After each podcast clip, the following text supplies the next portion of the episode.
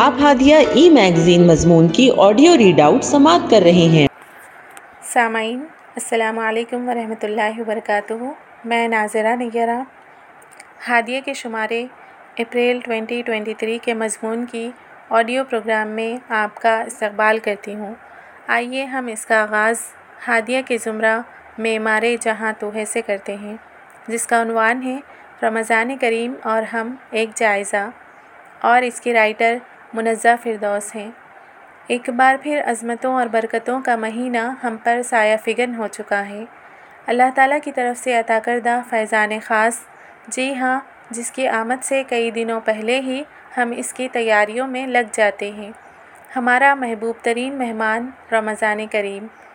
رب کریم ہم گنہگار بندوں کو اپنے گناہ بخشوانے کے ہمیشہ مواقع فراہم کرتا رہتا ہے۔ ایک ایک دن اور رات میں کئی گھڑیاں اس نے قبولیت کی رکھ دی ہیں۔ ہر روز تہجد میں تو ہمیں پکارتا ہی ہے کہ ہے کوئی مانگنے والا جسے میں عطا کروں۔ اس کے علاوہ ہفتے میں ہمارے لیے جمعہ کا عظیم دن رکھ دیا۔ جس دن میں قبولیت کی گھڑیاں رکھ دی اور پھر یہ اس رب کریم کا کرم ہی تو ہے کہ ہر سال ہمارے لیے ایک مہینہ رکھا جو رحمت، مغفرت اور جہنم سے نجات کا مہینہ ہے۔ پچھلے رمضان گزرا جیسا ابھی پرسوں کی بات ہو، اور دیکھتے ہی دیکھتے یہ رمضان بھی ہم تک آ پہنچا۔ اب یہ ہم بندوں پر منحصر ہے کہ ہم اس مہینے کی برکتوں سے کتنا فائدہ اٹھاتے ہیں۔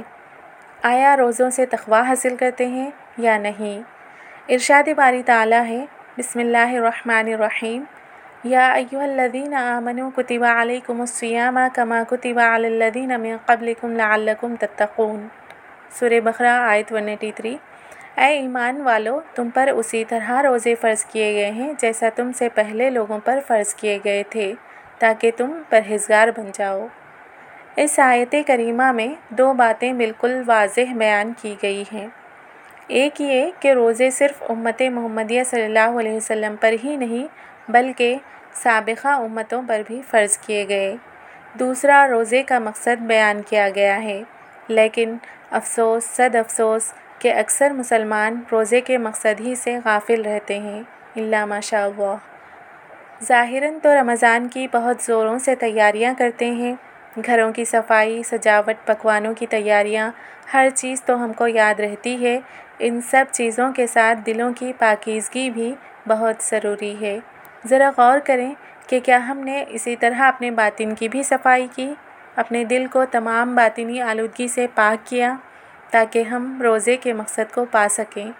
حسد، بغض، کینہ، تکبر، ریا اور نہ جانے کتنی بیماریاں ہمارے دل میں گھر کر گئی ہوں۔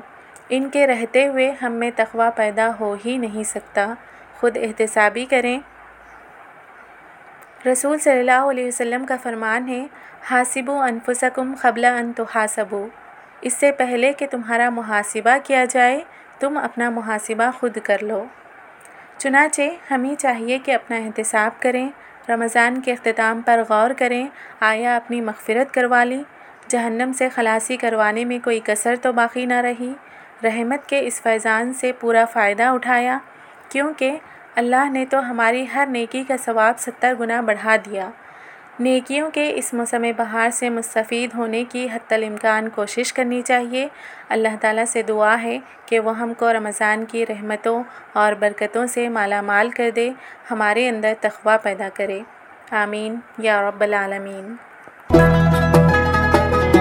ہادیہ مضمون کی آڈیو سماعت کرنے کے لیے شکریہ۔